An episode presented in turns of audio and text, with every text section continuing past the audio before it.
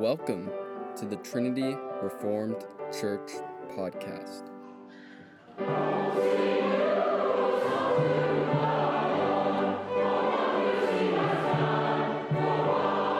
Dude Remix, as read by the author, Jason Carey.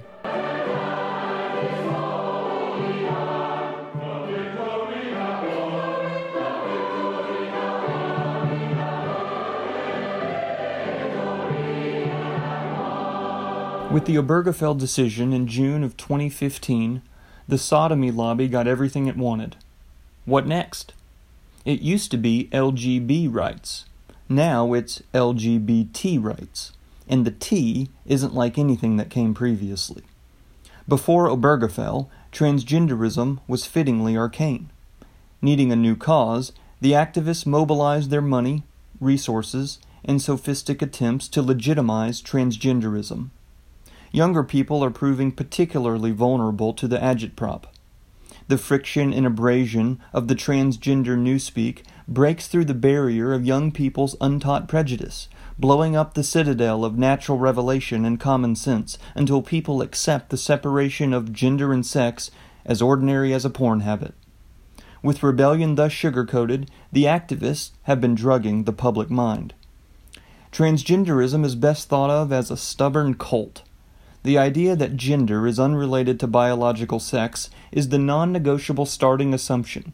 Gender, we are told, is that deeply held internal sense of the self, how people think of themselves. Biological sex, we are told, is that external category assigned at birth, the mere material substance that can be marooned if it contradicts the inner sense of self. But transgenderism is far more than a harebrained theory about gender and sex. It's an all encompassing belief system that subordinates nature to the subjective desire for open ended limitlessness. The immediate precondition for transgenderism was 20th century existentialism, which stressed that since existence preceded essence, people create meaning. Each subject must seize the experience of their existence and look within to discover the authentic self. Freud taught that a person is their sexual desires, which means that the authentic self is an inner sexual perversion. The French existentialist philosophers Jean Paul Sartre, Albert Camus, and Simone de Beauvoir rejected the oppressive limits of a God governed and law constrained cosmic order. Camus argued that true freedom only comes when people accept the absurd. Rather than yielding to the telos of God, people invent their telos. Transgenderism shares with existentialism this same vision of moral irresponsibility that leaves behind the possibility of transcendent limitations. What is the spiritual danger of disdaining the limits imposed by embodied existence? How is the soul damaged when it is alienated from the ordered telos of nature? Carl Trueman uses the illustration that 200 years ago, if a person went to the doctor and said they are a woman trapped in a man's body, the doctor would have said, Well, that's a problem with your mind, and we need to bring your mind into conformity with your body. But if a person goes to the doctor today and says the same thing, the doctor says, that's a problem with your body, and we need to bring your body into conformity with your mind. Think of the difference. For the person 200 years ago, what was the ground of identity? The body, that which was received from God. For the person today, what is the ground of identity? The self, that which each person creates on their own. This is metaphysical rebellion, a theological ambition to overcome the authority of nature. It's a fool's errand to overcome, replace, and reconfigure biological bounds. There is wisdom in submitting to limits children to parents, students to teachers, and each person to the body God gave.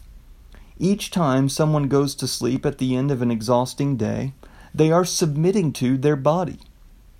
God, in His wisdom, gave humans a body that requires sleep. roughly one third of life is spent in the purely helpless state of sleep, perhaps as a daily reminder that we are dependent creatures. God, in His wisdom, gave humans a body that requires food. If a person spends one hour eating every day and lives to be 80 years old, that is 29,200 hours spent eating, not counting the time spent preparing to eat.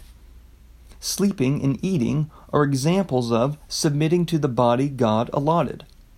Accepting biological sex is also part of the act of submitting acknowledging that the soul is tied to the body God gave each person. Male and female, he created them. We read in Genesis 1:27. What is the relationship between soul and body? Are they two things independent from each other? Or is there a psychosomatic unity such that the soul is dependent on the body? In other words, is the self insulated from biology the entire transgender gravamen hinges on this question.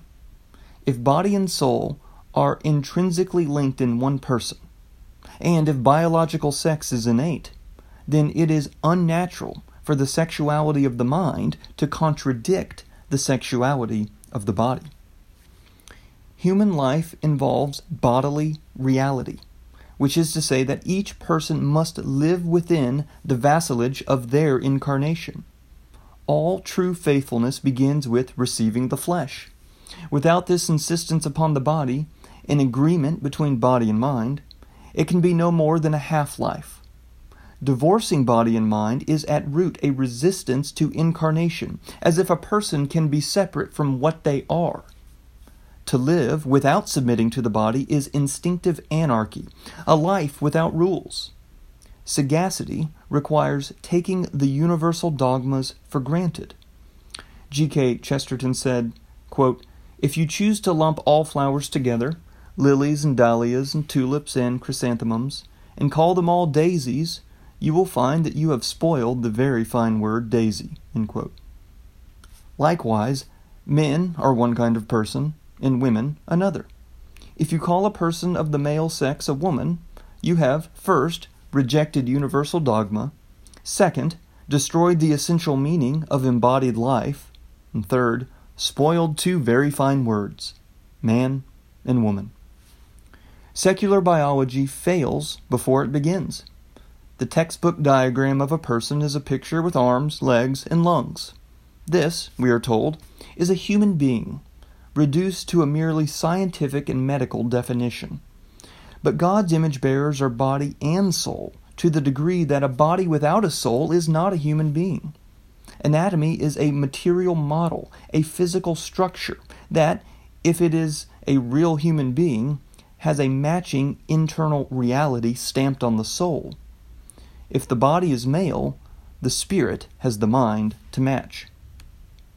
During Jesus' three year earthly ministry, he challenged faulty descriptions of Israel's law, land, and calling. In the Sermon on the Mount, Jesus uses the formula You've heard it said, but I say to you. Offering proper meaning for murder, adultery, and righteousness. Not only was it a rebuttal of the Pharisaical mislabeling of the world, but it was an injunction that the church must classify the world with the right words. Only then will our message resemble the purposeful order of God's world. Language must be mobilized to intentionally raise some walls, like God did when He separated the light from the dark and waters above from the waters below. God's people must give things their proper names, like Adam when he named the animals.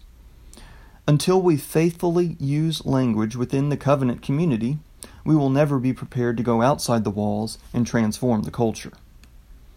Too many Christians stand on the boat and watch the wind and the waves, yet touch neither a sail nor a pump, expecting to continue the trip as deadhead passengers, carried through the storm to a safe landing where they are snug, dry, and right side up. Faithfulness is more than looking at the storm and doing nothing. Because the metaphysical revolt happens through language, Christians can't call boys Caitlin and girls Elliot. Neither can we use them as a singular pronoun, lest we are implicated in the theology of rebellion. Our job is to be apostles of the obvious, which starts by using Christian vocabulary. It's murder rather than women's reproductive freedom. It's sodomy rather than gay. It's oppression rather than progress. It's archetypes rather than stereotypes. The impulse to reject the body, mutilate it, or overcome it is as insane as trying to live by never eating or sleeping. Human beings are the image bearers of God, and this includes the human body. There are specific expectations tied to biological sex, not just within the walls of the house, but even in worship. 1 Corinthians chapter 11 verses 2 through 16, for all its complexity, establishes a distinction between men and women during worship. Nature itself teaches us that women worship as women, as under authority, and men worship as men, without any self glory.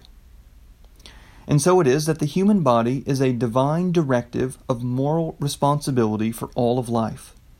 To accept the body is to accept the duty as we receive it, bounded by space and time and limited by biological design. There is a cost to getting human nature wrong. When a human being is nothing more than physical parts, then doctors and scientists become the high priest of human existence. But those leading the transgender craze get human nature wrong ontologically, anthropologically, and metaphysically. A person with the XY chromosome is a man, no matter what surgery was performed or puberty blocking hormones were prescribed. To say otherwise is not only a lie, but a lie that can't be sustained forever. Lies involve two parties those who tell the lies and those who believe them. The transgender movement is a social contagion that has contacted many people.